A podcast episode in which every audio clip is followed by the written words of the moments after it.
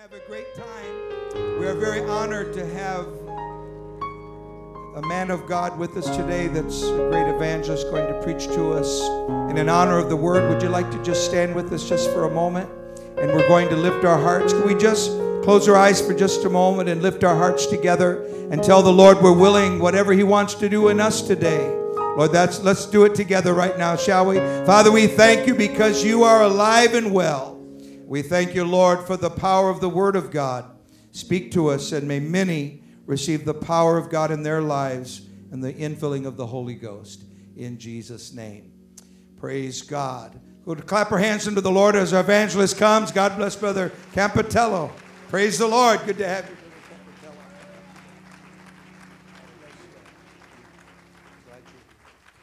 Thank you, Pastor French, and praise the Lord, everyone. Would you lift your hands and your voices to the Lord and let's just thank Him for His presence? If you're thankful for the presence of the Lord, would you tell Him right now? We love you, Jesus. In the presence of the Lord, there is the fullness of joy, and at your right hand, there are pleasures forevermore. Thank you, Jesus. Thank you, Jesus. Thank you, Jesus. Thank you, Jesus. Thank you, Jesus. Thank you, Jesus. Thank you, Jesus. Thank you, Jesus. Hallelujah. Blessed be the name of the Lord. Blessed be the name of the Lord. You're wonderful. You're counselor. You're the mighty God. You're the everlasting Father. You are the Prince of Peace. We adore you, Father. What a delight. What an honor. I don't know how many adjectives to use to describe the joy that I feel to be back at Apostolic Tabernacle. We love this church so very much and thank God for the anointing that is here. There is such a wonderful destiny on this church. And I don't know how to say it without just saying it, but you can't say that in every church. There's a general destiny of the church of the living God. It's foreordained, it's preordained to victory, it's preordained to growth. But there is also a specific destiny, a prophecy, a, a fulfillment of God's divine order that you can feel in specific local assemblies. And there is no doubt in my mind, in my spirit, that this church has that hanging over its head. It, it does. We feel it every time we come. And I, I know God is doing something so powerful here, not only in these walls, but so far beyond, I think, outside of these walls that may be beyond our, our understanding. And I'm, I'm just thankful to be a part. My wife is very pregnant on our third child. I don't know how we do it, but we do it. When we're coming to the French revival, Apostolic Tab revival, we get pregnant. So maybe there's something wonderful there. I, I don't know. We're going to have to dis, dislocate that at some point because three is about as much as I can handle. My wife wants 20 or 30. I'm not sure. Please pray for me. But she sends her greetings. She is praying for the service, and uh, she is absolutely somewhat distraught that she cannot be here. This is one of her favorite places to come, and she sends her love and her greeting. Please pray that she does not have the baby while I am preaching and that I will have time to get home. I, I she told me to leave my phone uh, on the platform just in case I get a text. She's been having a lot of uh, pre-labor contractions, and so I will be watching my phone and preaching at the same time. Hallelujah. But we think we're going to be just fine. Thank you, Lord Jesus.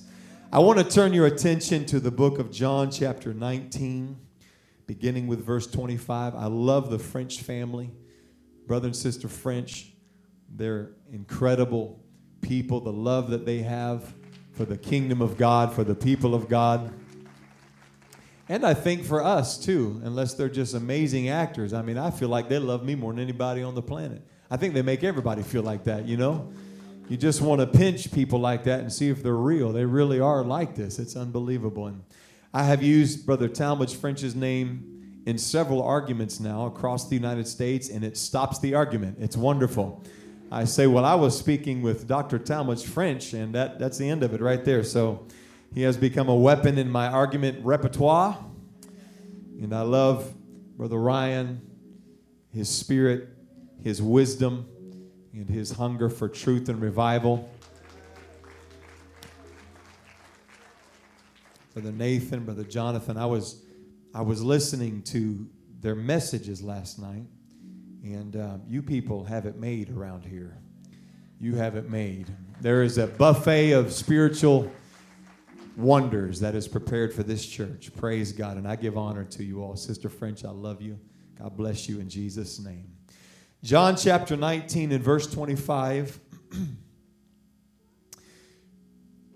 The Bible says, Now there stood by the cross of Jesus his mother and his mother's sister, Mary, the wife of Cleophas, and Mary Magdalene. Everybody say Mary Magdalene. Chapter 20 and verse 1 The first day of the week cometh Mary Magdalene. Would you say that again, Mary Magdalene? Early, when it was yet dark, unto the sepulchre, and seeth the stone taken away from the sepulchre. The next few scriptures tells us that she runs to the disciples, tell them what has happened. They came, they saw, they left. Verse 11, but Mary, referring to Mary Magdalene, stood without at the sepulchre weeping. And as she wept, she stooped down and looked into the sepulchre. This is the second time. And seeth two angels in white sitting the one at the head and the other at the feet where the body of Jesus had lain. And they say unto her, Woman, why weepest thou? Now she's speaking to angels. Would you slap your neighbor on the shoulder and say, She's speaking to angels? Woman, why weepest thou? She saith unto them, the angels, because they have taken away my Lord, and I know not where they have laid him. And when she had thus said, she turned herself back. She was not interested in only angels. And saw Jesus standing and knew not that it was Jesus. Jesus saith unto her, Woman, why weepest thou? Whom seekest thou? She, supposing him to be the gardener, saith unto him, Sir, if thou have borne him hence, Tell me where thou hast laid him. You can feel the craving in Mary's soul for Jesus Christ.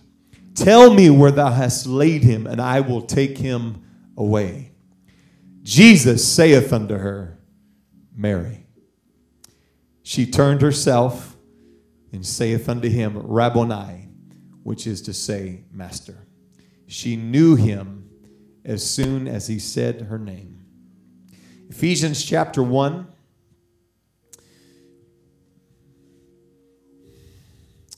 Verse 13, Paul has a great tendency to go on and on and on and never end a sentence properly. He begins the subject in the few beginning verses, 1 through 3, but then he continues on and on, and I'm coming in the middle of that in verse 13, in whom, referring to Jesus Christ, would you say Jesus Christ? Ye also trusted. After that, ye heard the word of truth, the gospel or the good news of your salvation, in whom, everybody say Jesus. Everybody say Jesus. In whom also, after that ye believed, ye were sealed, which means with a signet, with that old fashioned sealing. They stamp that hot wax, pow. You are sealed with that Holy Spirit of promise, which is the earnest or the down payment or the deposit of our inheritance until the redemption of the purchased possession. Look at your neighbor and say, We are the purchased possession. Unto the praise of his glory. I want to preach to you for a few minutes today on this topic when love calls your name. When love calls your name. Would you put your Bibles down? Let's lift our hands and our voices to the Lord and let's ask Him to do what He wants to do. Father, in the name of the Lord Jesus Christ, by the authority of the Word of God and by the power of the name Jesus, I bind every spirit that is contrary to the Word of the Lord. I command you to be silent. I command you to leave this place. And I loose the angels of God into this room, into this region, to accomplish your perfect will as they are the mediators, as they are the ones who carry the power and the, the healing and the deliverance of this gospel. I pray that you would have your way in this place. I loose the gift of faith upon the minds of every person here. Open every eye to see and every ear to hear what thus saith the Lord in the name of Jesus Christ, we pray. And everybody said, In Jesus' name. Would you clap your hands with all your might and let's shout some praises unto the Lord because he's worthy. Hallelujah. We bless your holy mighty name, Jesus. We give you glory for what you're about to do. Hallelujah. Oh, let's do it again. I feel something building in the spirit. Just let your voice out and praise the Lord. Praise ye the Lord. Hallelujah. Great is our God and greatly to be praised. Hallelujah. Give two or three people a high five as you're seated and say, let's have some church on Sunday morning. When love calls your name, I first want to tell you what type of love I am not referring to. The concept of love that is in our society, I do not believe is love. We are inundated, we are filled with the illusions and the deceptions of what Hollywood or sinful minds have tried to make of love. The love that is in this world is fleeting. You can fall in love and you can fall out of love. Seems like it's an accident both ways. You didn't mean to be in love and you didn't mean to be out of love. Something just happened to you. That is not the kind of love that I am referring to today.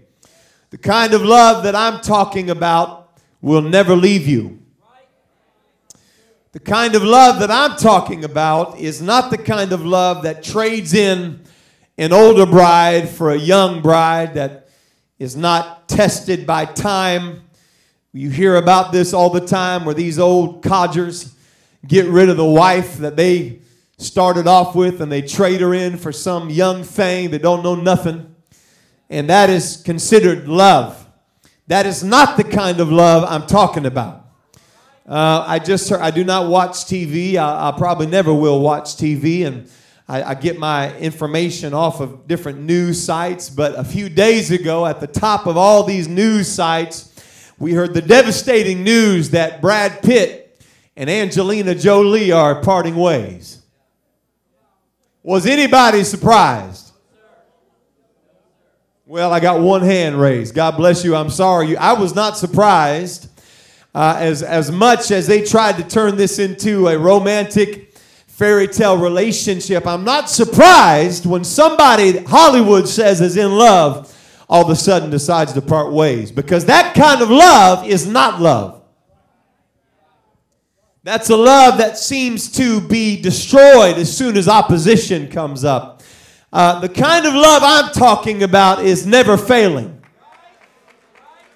It doesn't matter how low you go, how high you go, the kind of love I'm talking about is a faithful love. Love never fails. Love suffereth long and is kind. It doesn't keep a record of evils. It doesn't hold your failures over your head. The kind of love that I'm talking about is a forever love. You can look in the scripture and see the power of this love in action. David for example, heard love call his name. David was the youngest of his brethren. He was considered the least of his brethren, not by society, but by his own father. When Samuel the prophet came seeking the one that God spoke to him about that would be king in Saul's stead, he went to the countryside, went to the house of Jesse, and said, One of your boys is the next king of Israel. And of course, Jesse brought forth Eliab. He's the strongest, he's the biggest, he's the firstborn. And Samuel, the prophet, beheld Eliab and said, This is not the one. He brought Shimei, the, the next born, and he brought all six of the brothers before Samuel. And Samuel said, This is not the one. This is not the one. This is not the one God has spoken to me about. Do you have any more sons, Jesse? Jesse said, Well, there's David. I mean, do you want me to bring David into the house? He's out there with the sheep. He probably smells. He's been out there watching them. I mean, he's the, he's the runt of the litter. Bring David.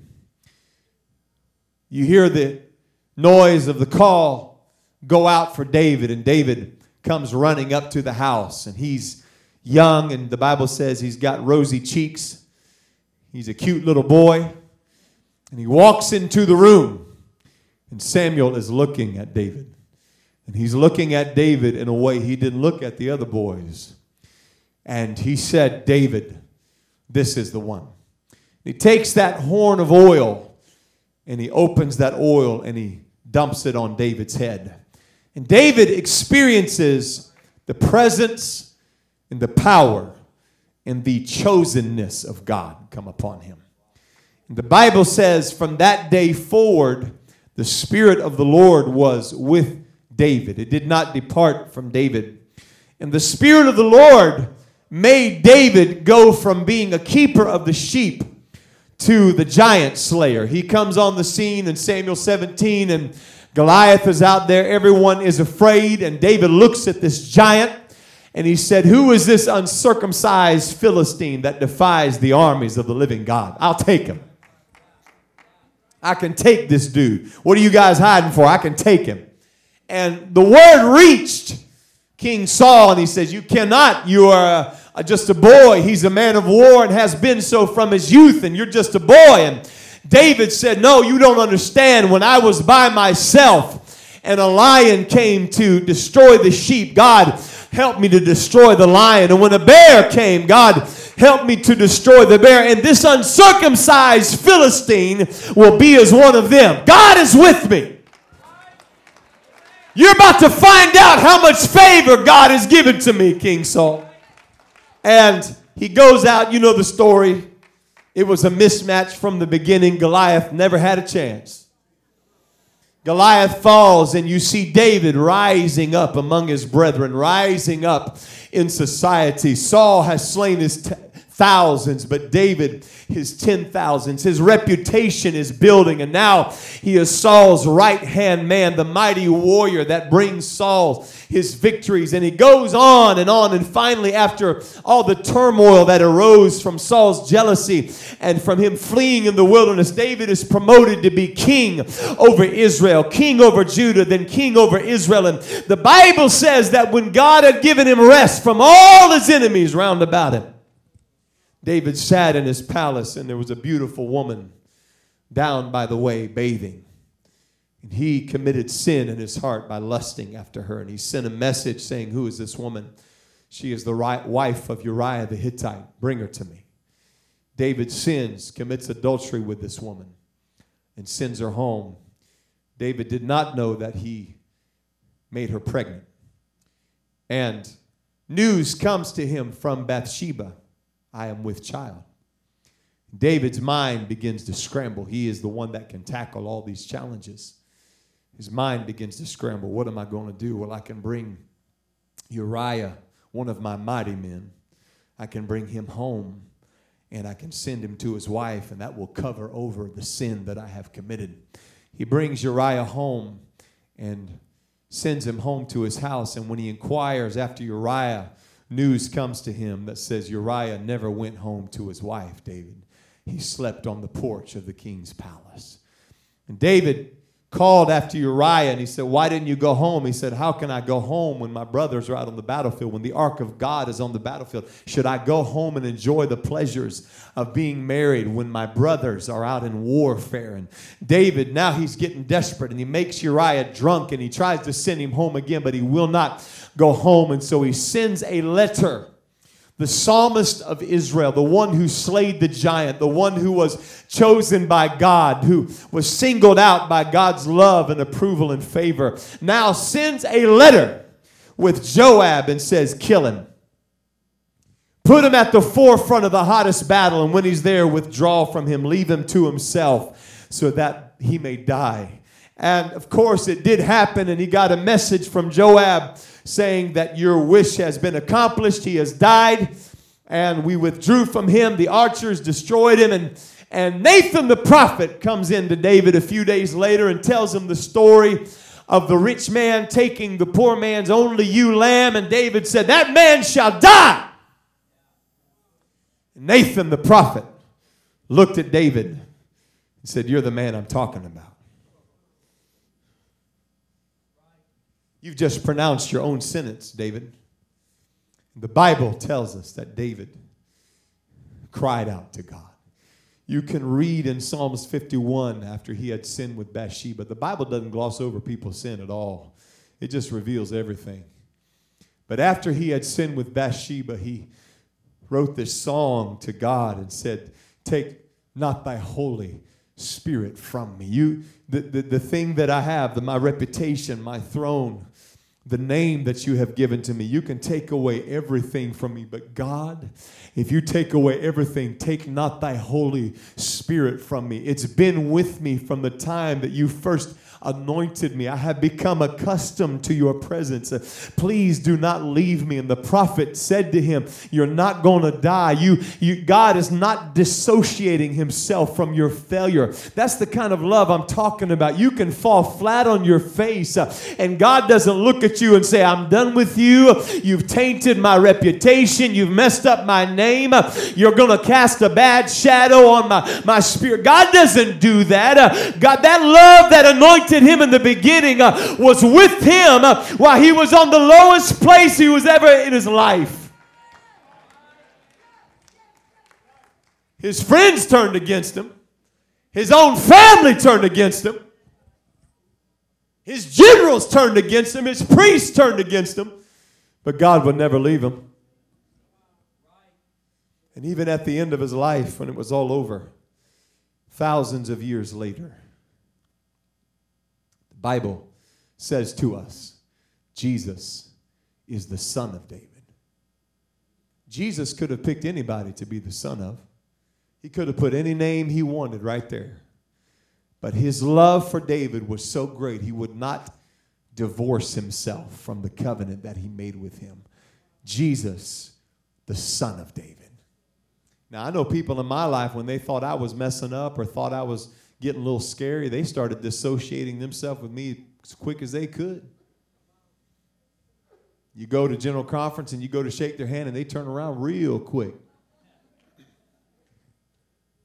I know people in my life where I have seen them fall, seen them fail, and they expected a certain reaction from me when they saw me again. They were ready for the rejection. They were ready for the pain that I was about to inflict upon them because of their failure. And I felt the love of Jesus come up in my spirit. And I walked straight up to them and I'm going to grab them. I could care less who sees me. I could care less what people think. I still love you, man. I still pray for you. We're still, hey, I still believe in you. You can overcome. The kind of love that I'm talking about will never leave you nor forsake you. The kind kind of love that I'm talking about today, once it calls your name, He's never going to change His mind. Once He singled you out, once He says, I love you, no other thought is going to enter His mind. Even though you may sin the greatest sin on the planet, even though you may consider yourself the greatest failure you've ever seen, God still loves you. God still loves you. God will never leave you. I've experienced this to some degree in my life. I remember at 18 years old, I had turned my back on God. So miserably turned my back, so grotesquely turned my back on God. And I can remember the thoughts begin to come into my spirit. Does he still love me? How, how can God still give me his presence after this? And I went to the church one particular night when I couldn't take the pressure any longer, the condemnation of Satan.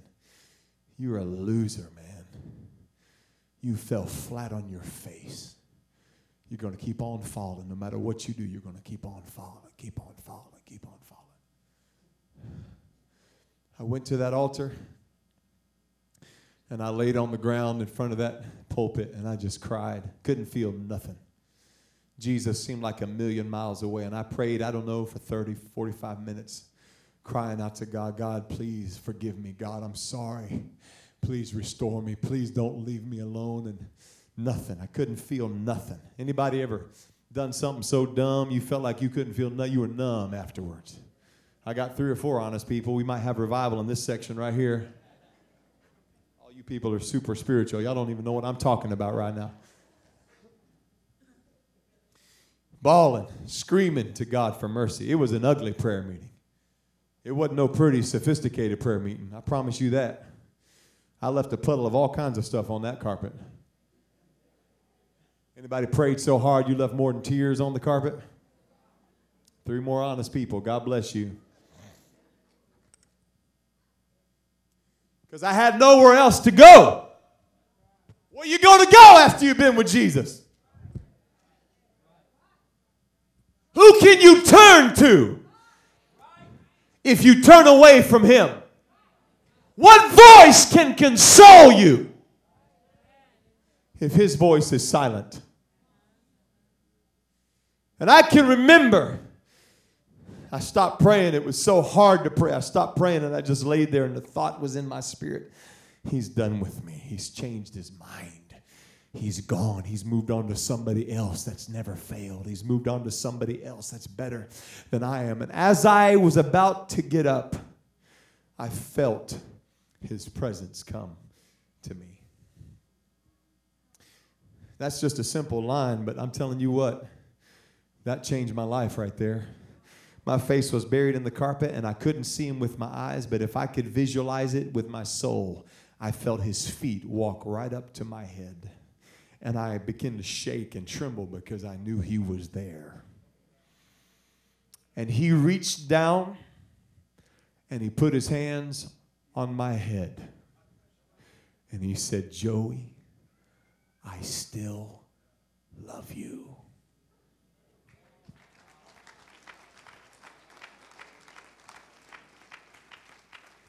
You want to talk about losing it. You want to talk, you want to talk about a 180 degree turn in just a moment. I thought I was going down, but his presence came to me. Nobody else was in that building. I was crying out to God, and God came to my side and he said, I forgive you. And as a matter of fact, I haven't changed my mind about you at all. And let me tell you another secret, Joey. I knew you were going to do this before I said, I love you the first time. I took all this into account uh, when I made my overture of love to you in the beginning. Uh, I knew you would fail, I knew you would fall. My love for you has not diminished in any way. I want to tell you something. I got up from that prayer meeting uh, a changed man. I got up from that prayer meeting. I felt like I was walking on there. I came in depressed and down and broken. When I walked out, I had the victory. When I walked out, I was flying because God still loved me. God hadn't changed his mind about me. Somebody lift your hands and thank the Lord for his love right now. Hallelujah! Thank you, Jesus.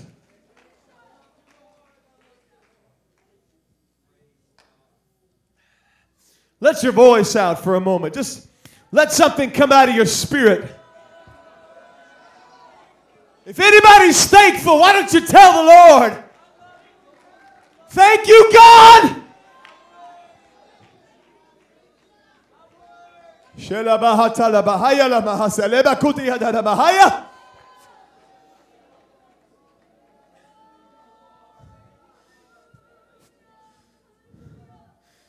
Jesus said, Jesus said, He that is forgiven much loveth much. The best saints in the church are not the ones who think they don't need forgiveness for anything. You're just a lying hypocrite, is what you are. you have deceived yourself. The best saints in the church know if it wasn't for the Lord who was on my side, where would I be? The best saints in the church know if you know, like I knew, what the Lord has done for me, you would understand why I am the way I am. You would understand why I worship the way that I worship. You would understand why I can scream out, I love you, Jesus. I praise you. If you only knew where the Lord has brought me from, those are the best saints in the church. Not the flawless, not the perfect, but the forgiven, the restored.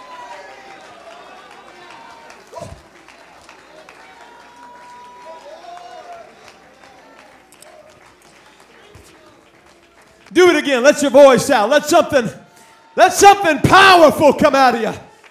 I love you, God. Thank you, Jesus.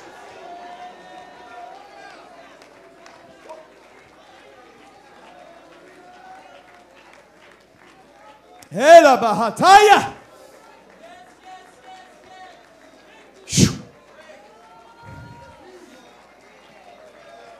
Ah, let it out. Let it flow. There's a flow building. There's something building. Let it out. Let it out. I'm here because you saved me. I'm here because you forgave me. I'm here because you restored me. When I had given up hope on myself, you didn't give up hope on me, Lord.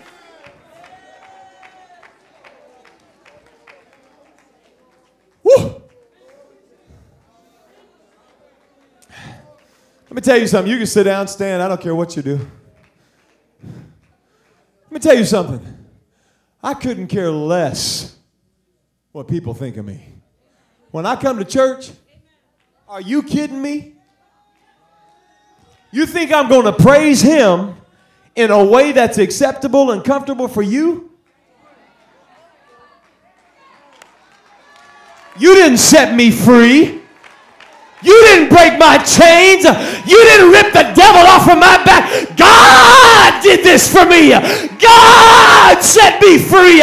God broke these chains. That's why I'm going to dance. That's why I'm going to run. That's why I'm going to leap for joy and shout. God set me free.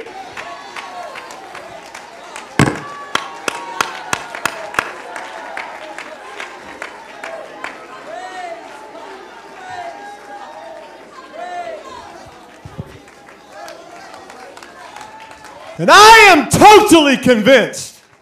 I'm totally convinced. People who don't worship, you've never heard him call your name. Or if he did, you forgot. I'm going to make a confession. You can sit down. Boy, we've just done a little detour, haven't we? I can remember in our church, now I was considered slightly fanatic in worship. When I came to church, I sat on the front row as close as I could get to the pulpit, and I would just rock and pray and speak in tongues the whole service, just loving every single word out of my pastor's mouth. And I can remember when the Holy Ghost would fall, I would start dancing. And you can always tell when there's people there who they're just not into dancing. And then the next level of that is they don't want you dancing either. Man, this is the first service of the whole revival, and here we are. Lord, have mercy.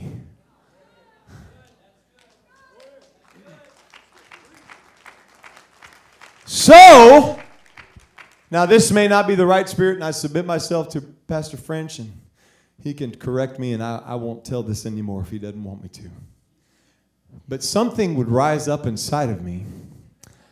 And when I was dancing, I could feel the judgment of the people who didn't want me dancing. And I would just let the Spirit kind of blow me that way.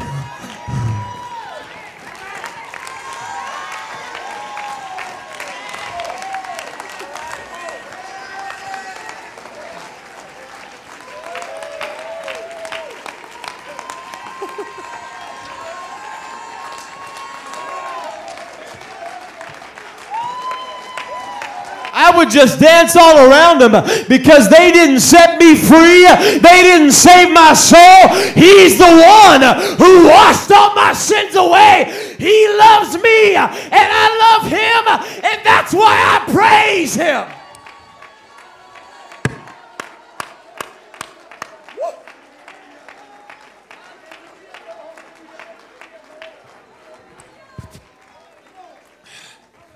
So I guess I'm just telling you that to tell you this. Just do your thing. Just do your thing. Don't worry about Sunday morning, Sunday night, whatever. Just do your thing for Jesus, okay? Whatever you feel like doing, go ahead and do it. He loves it. He loves it. He loves it. He loves it.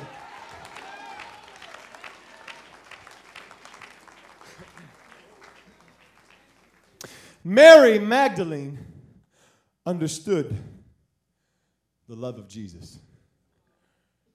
It's so amazing to me because you look at Matthew, Mark, Luke, and John. All of them mention Mary Magdalene going to the sepulchre. And all of them put her name first. John only says Mary Magdalene. In other words, that story is mainly about her. She's the main character. And when you look at the life of Mary Magdalene, her past is not pretty. The Bible says, out of her, Jesus had cast seven devils. That ain't pretty. Well, we don't get to know the instant and the story that happened at that moment. But every other story we have of him casting out devils wasn't pretty. The person didn't come up and say, Jesus, I have some devils. Would you, would you mind taking care of these for me? Thank you, Jesus. No, it was like, ah!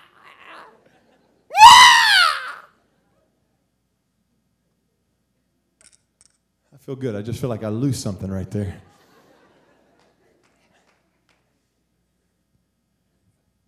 Out of Mary, Jesus cast seven devils. It said she had infirmities in her flesh.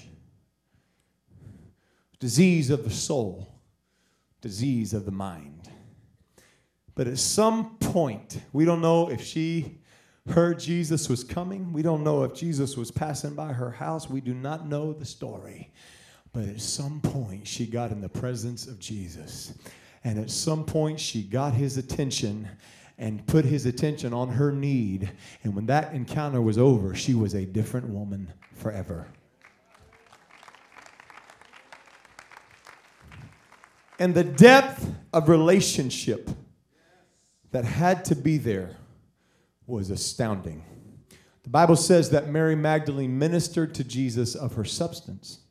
She was in a group of ladies that gave their substance. Obviously, she had money, she had food, she had something that she supported the ministry of Jesus Christ. When you look at the end of the life of Jesus Christ, before he died on the cross, he is gasping for breath. His disciples have fled. Peter, the main dude, gone, denied him three times. Jesus looks down and he sees his mother, his mother's sister, Mary, the wife of Cleophas, and he sees Mary Magdalene, and he sees John. When everybody else was afraid to associate themselves with this condemned man, Mary Magdalene is standing at the foot of the cross. I could care less if they arrest me right now. I don't care what the Sanhedrin thinks about me. They may be writing me down on their list. I couldn't care less. My Savior is dying on the cross.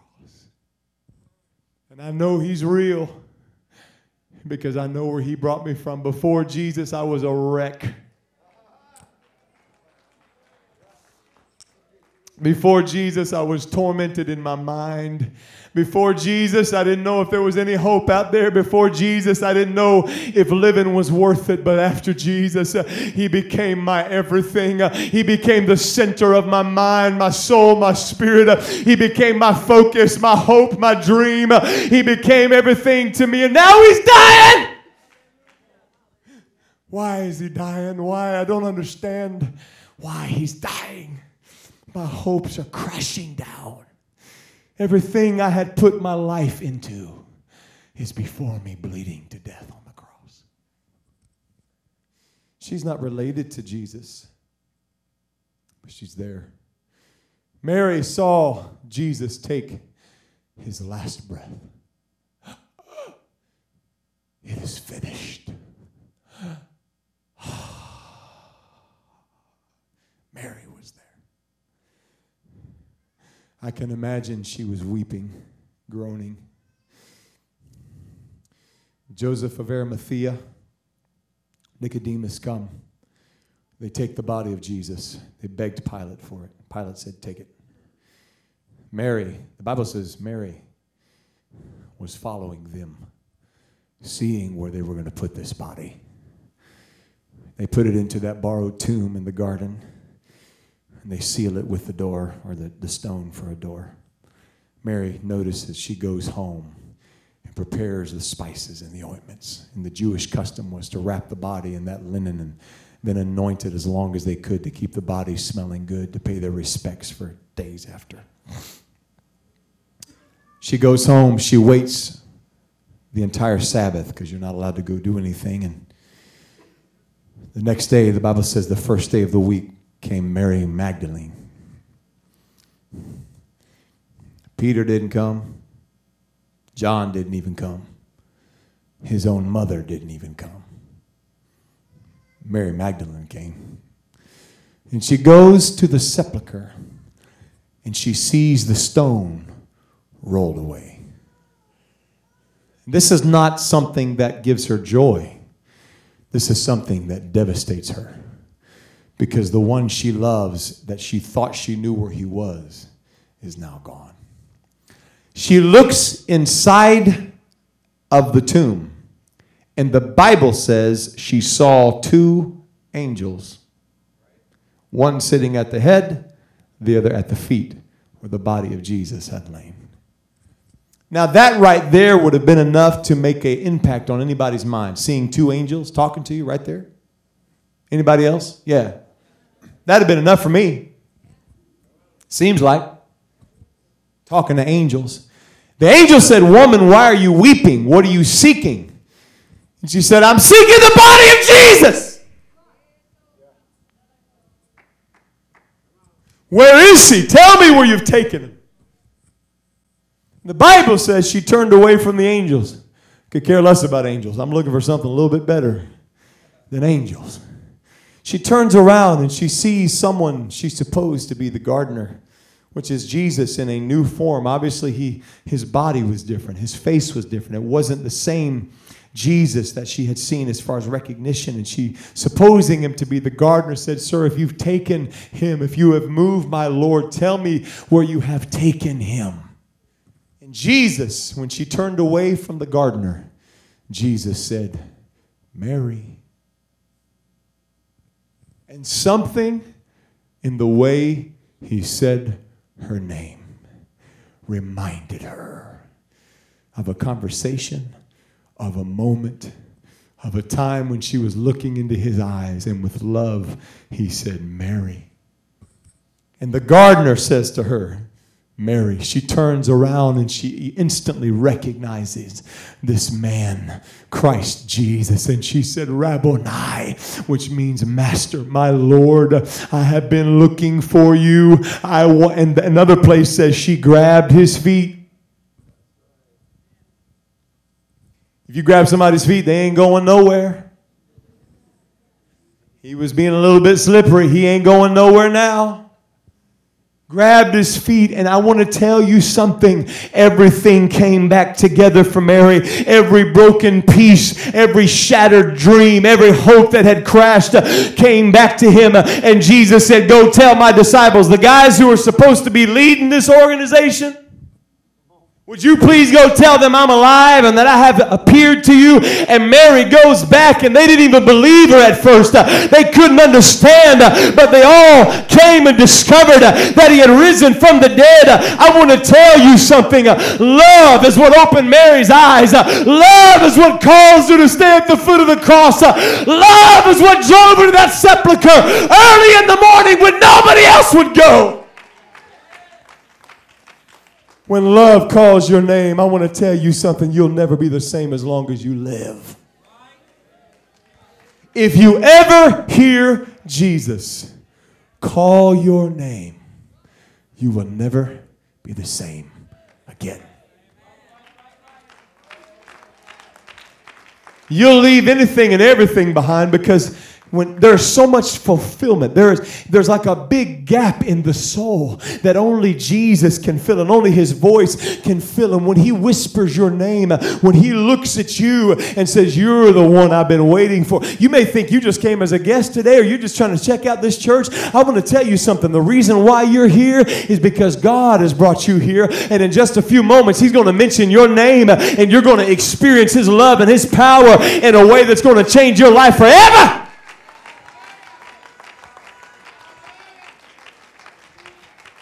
And love, love constantly drives people to deeper revelation, deeper levels of intimacy. I love my wife. She ain't here. I'm going to go home and smooch her. I miss her. I talked to her 12 times before I went to bed. We FaceTime, we chatted, we text. And I can remember my wife and I were at Chick fil A when we were, praise God for Chick fil A. Hallelujah. This is where it originated, isn't it? I felt a Holy Ghost spirit right there. Thank you, Jesus. We're sitting at Chick fil A. This is before we were officially engaged. We had been courting, and I had made up in my mind. Now, I love her. I knew God had spoken to me. I had a big old thick journal of devotional love things that I kept for several years. Jessica, I love you. You're my baby. You're my lady. Can't wait to hold your hand. Can't wait to live my life together with you.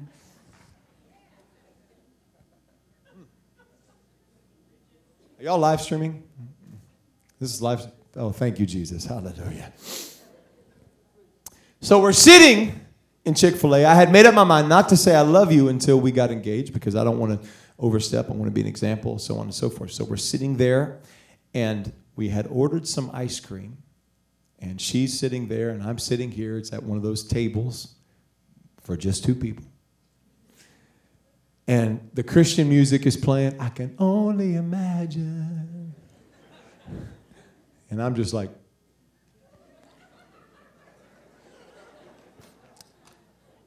and she's looking at me, she's licking her ice cream, and she looks at me and smiles.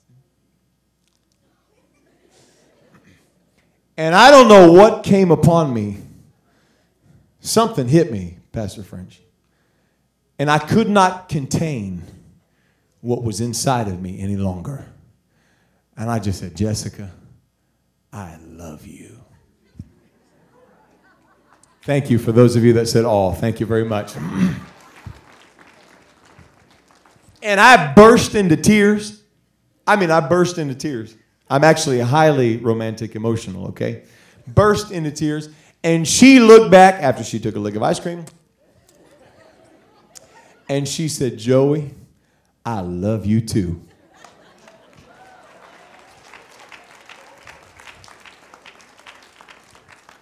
Man, that ice cream took on a whole nother level, y'all. I want to tell you right now Chick fil A has a special spot right here.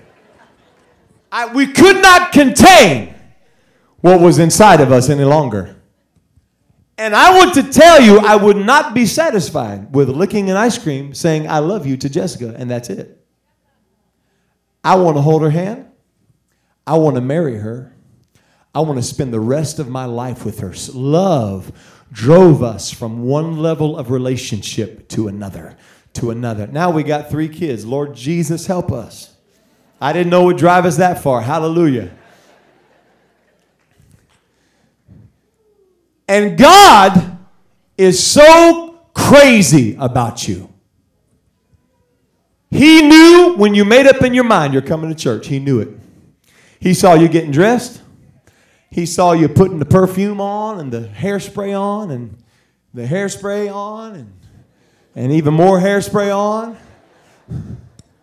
He saw you, dude, when you put on your tie and you didn't like it and you took it off and you put it. He was so romantically engaged. He was so crazy about the idea that you're coming to this building just so you can be in his presence. And he followed you here, but he wants to take the relationship to another level. He's not just satisfied with you feeling him and him feeling you. He wants to take it to another level. And Paul tells us that after you have heard the word of truth, uh, after you have believed this message of the gospel of your salvation, uh, after you have believed, God will seal you with the Holy Spirit of promise. Uh, God wants to give you something, uh, a taste of something uh, that you're going to have uh, when you go to heaven uh, and you're sitting at the marriage supper of the Lamb.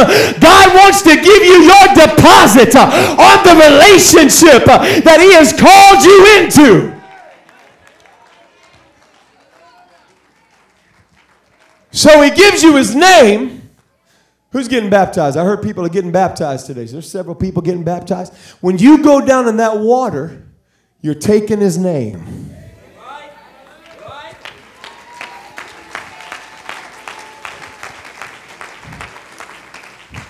Every marriage requires two people.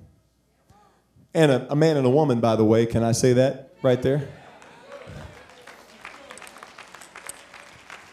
But it would not work if when you came up to the altar and after the pastor repeated the vows and said, Do you? And you say, I do. And then he looks at the wife and said, Do you? And she just like, Well, do you? It wouldn't work. Two people have to say, I do. You getting baptized is you saying, I do. The Holy Spirit of promise is God saying, I do.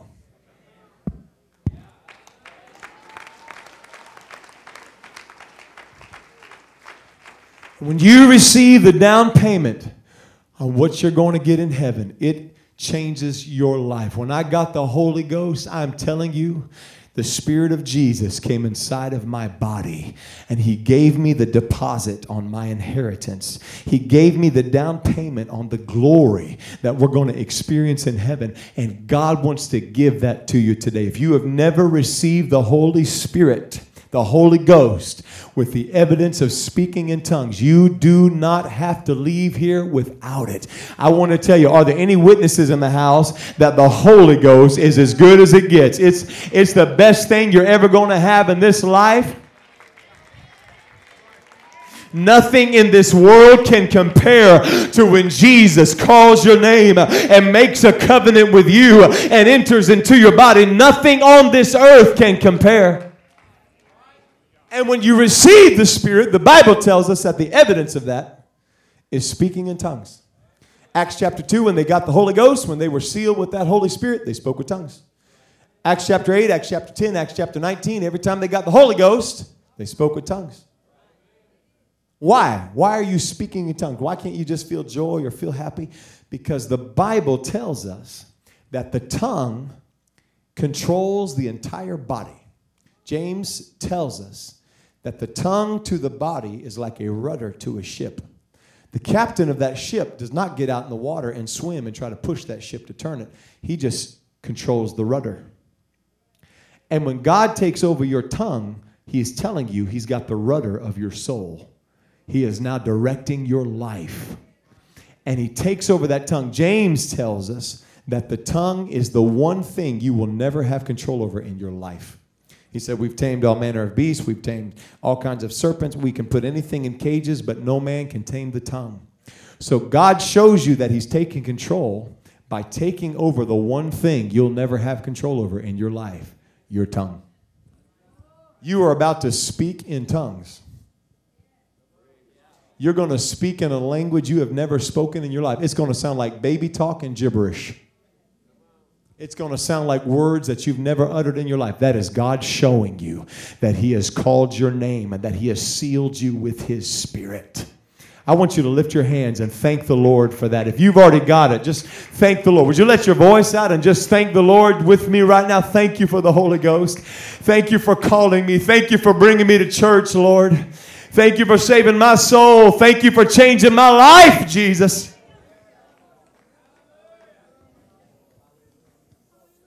Now, here's what I want us to do. We're about to take the step. When you get married, you have to walk down an aisle. So let's stand to our feet. Turn to four people, one in front of you, one behind you, to the left and to the right, and ask them this question Have you ever received the Holy Ghost with the evidence of speaking in tongues? Ask them. Four people, front, back, side to side.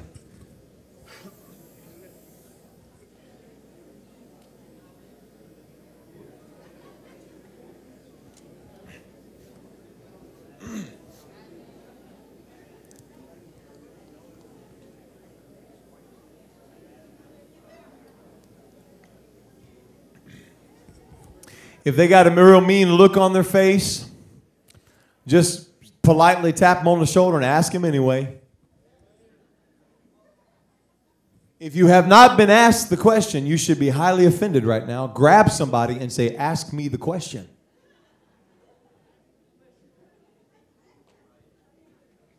If they said, Yes, I've already got it, tell them you're about to get it again.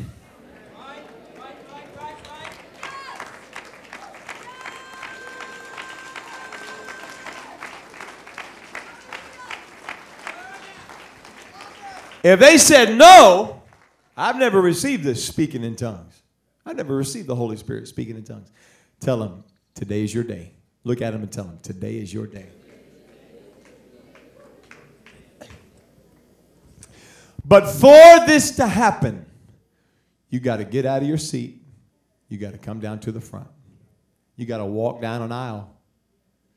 If you're going to make this covenant with Jesus Christ, you got to walk down an aisle. So here's what we're going to do. Somebody's got to break the ice. I want you to turn to those people.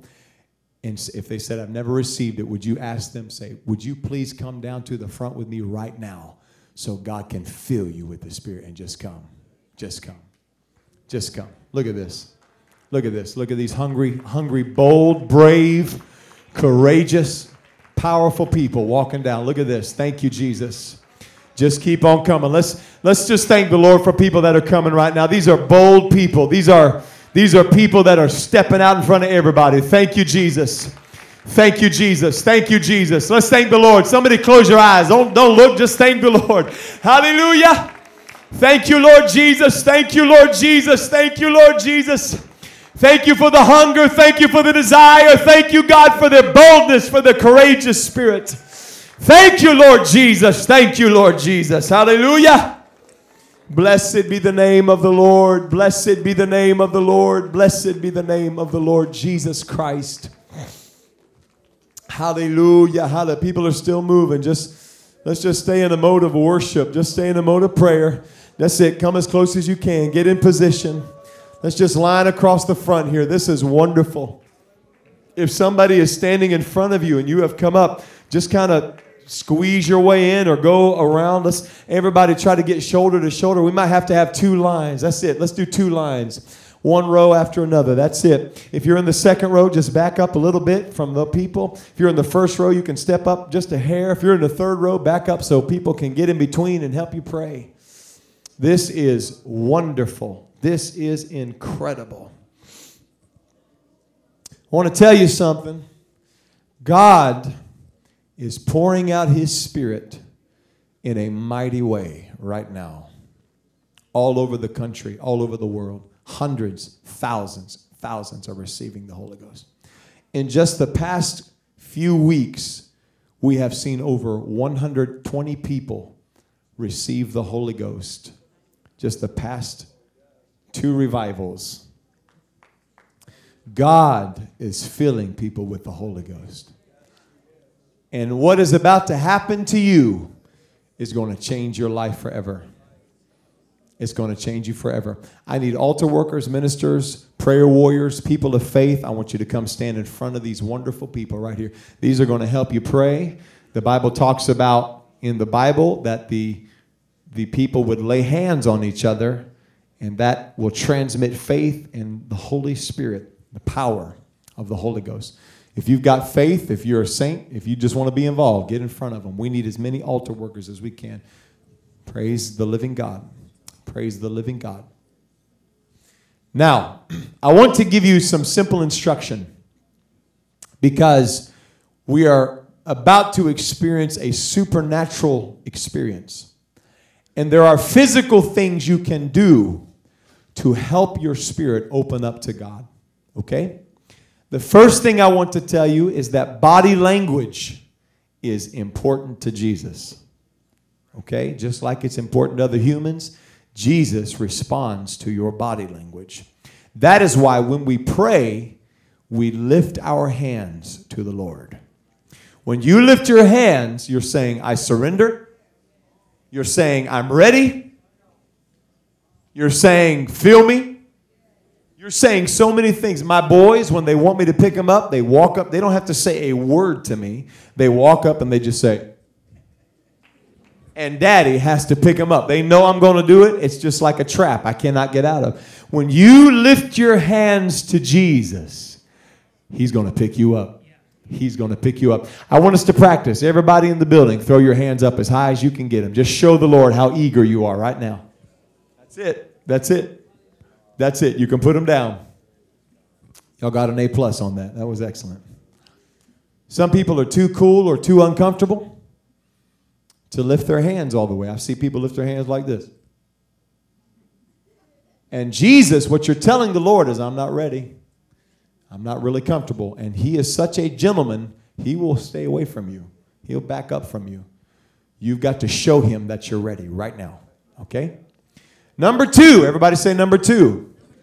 Satan does not want you to get this. He is having a bad afternoon right now, I promise you and he is going to fight you. Now, I don't believe he's going to appear to you in this big dark thing. I don't think that's going to happen. What's going to happen is there's going to be a little battle that happens in your mind. He's going to speak to your mind about why you're unworthy, about why it can't happen to you. It might happen to somebody else. It can't happen to you. How you might have, might have tried this before and it didn't work. He may remind you of how bad things are for you, people you've let down. He's going to do anything he can to cause you to feel shame, unworthiness. And I've seen people, what happens is, is when they begin to feel this, their head goes down. And as the head goes down, the faith goes down. It's not a humility, it's a spirit of condemnation. The way to fight it is so simple. When you lift your hands, lift up your head. The Bible says, I will lift up my eyes to the hills where my help comes from. Okay? I want us to practice. Would you lift your hands as high as you can get them and just lift up your head? That's where the miracle's coming from, right there. It's coming from the heavens down upon you. That's it. That's it. You can put them down. This is very childlike, okay? This is very simple.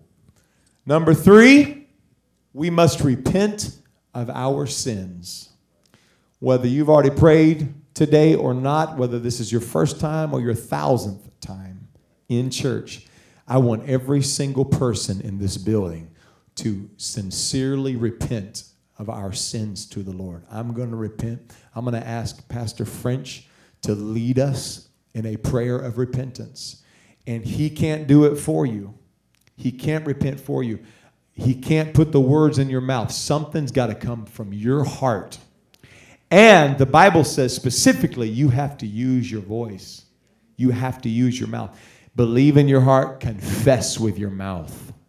Okay? Don't do it in your mind. Don't just do it in your heart. Do it with your mouth. Now, let me explain. I'm not asking you to name your sins for people to hear. I'm not asking you to say how bad you've been out loud or whatever you're. Th- what I need you to say and what God wants to hear from you is for you to say, I need you. I am a sinner. I'm lost without you. Please forgive me of my sins. Please wash my sins away. And when you say that, that's real repentance. Let it come from your heart. Your emotions are going to start feeling powerful when you repent. Something's going to start stirring inside of your soul as you repent. Let that happen. Don't stop it. I want every hand lifted. I want every head raised. Get ready to repent right now with your voice. Dear Lord Jesus, right now we thank you for every heart that's repenting before God. Lord, we come, Lord, each one. Lord, every heart that's bringing their sins before you. Lord, we're bringing them to the altar of repentance. And Lord, we're asking for your forgiveness and your touch. Lord, the tears are flowing and the anointing is upon us. Our hands are lifted and we surrender ourselves oh God. Our nation is repenting. Lord, right here, standing in this altar, one soul at a time. And we thank you for it. Praise you, Jesus. Lord, we ask you to take every sin and wash us in the blood of Jesus Christ, oh God, and let the anointing rest upon us. And we give you praise for this in the name of Jesus. Oh, that's it. Let's thank the Lord that He heard our prayer. Thank Him. Thank Him for it. Somebody let your voice out and thank the Lord. Thank you, Jesus. Hallelujah. You can already feel a cleansing. You can already feel a cleaning of the mind, of the spirit. Hallelujah, Jesus. Hallelujah.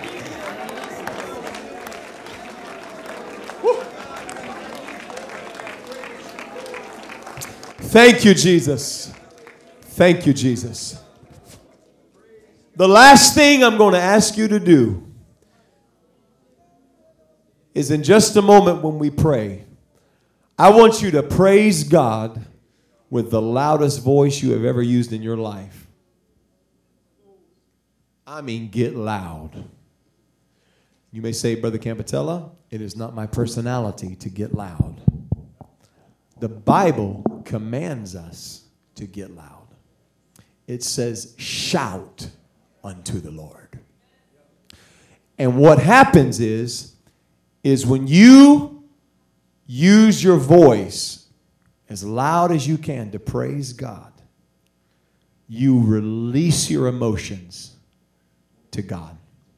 It is impossible to raise your voice without releasing your emotions. Impossible. So I want us to shout as loud as we can. Now, what I want us to shout is a, the highest praise you can possibly shout to God, and that is hallelujah. When you say hallelujah, in a nutshell, what you are saying is, God, I give you all of me. I give you everything I am. Okay? Don't pray quietly. Turn your neighbor, tell him, tap him on the shoulder, say, Don't worry about it. Tell him, I'm going to be doing it with you. I, I would to God every person in this building, even if you're back watching and praying, I would to God every person in this building shouted to the top of their lungs. Hallelujah. I want us to practice on the count of three.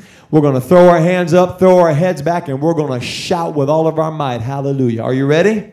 Listen, you came up here. You already broke the ice. You might as well go over the edge, okay? On the count of three. One, two, three.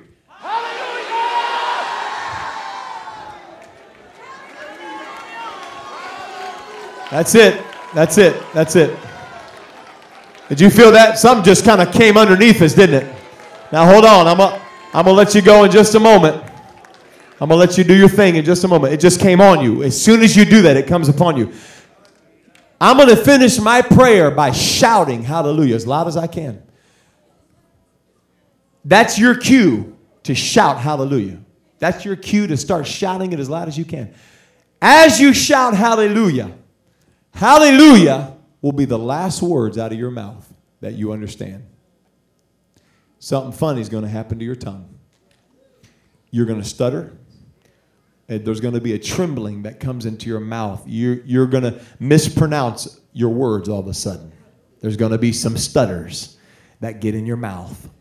And I have seen people because they're using logic and they're thinking to themselves, why am I mispronouncing these words? they get real slow and they start pronouncing everything perfectly. Don't do that. God is trying to take over your tongue. It's going to sound like complete gibberish. Don't expect it to sound normal. It's going to sound like a baby is talking out of your mouth. That is God taking over your language to show you He has taken over your soul. Okay? Are y'all ready for this? Altar workers, are you ready? Everybody get in position. When you start speaking in tongues, altar worker, when you see the person you're praying for speaking in tongues, please raise your hand, get my attention, raise a thumb, get Brother French, Brother Ryan French, Pastor French, whoever, get somebody up here because so, we're going to count. The devil doesn't want us to count, he just wants it to be general. We're going to count how many people get this for the first time, and it's going to happen. If you want it and you do what I say, it's going to happen to every single person. Every single person. Are you ready? Raise your hands and your head to the Lord right now. Just close your eyes, get your mind on Jesus. Don't worry about the person next to you at all. This is between you and the Lord. Just forget about everybody else. That's it. Get your mind on Jesus. You can picture him on the cross. You can picture him walking up to you. It's about to happen right now. By the authority of the Word of God and by the power of the name Jesus, every single one of you receive the Holy Ghost now. Hallelujah!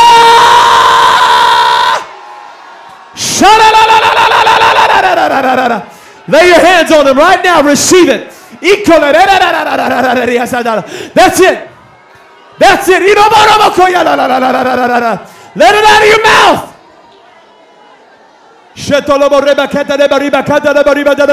That's the Holy Ghost right there. There's one talking in tongues. Come on, altar workers. Let me see your hands. There's one right there. Let it out of your mouth.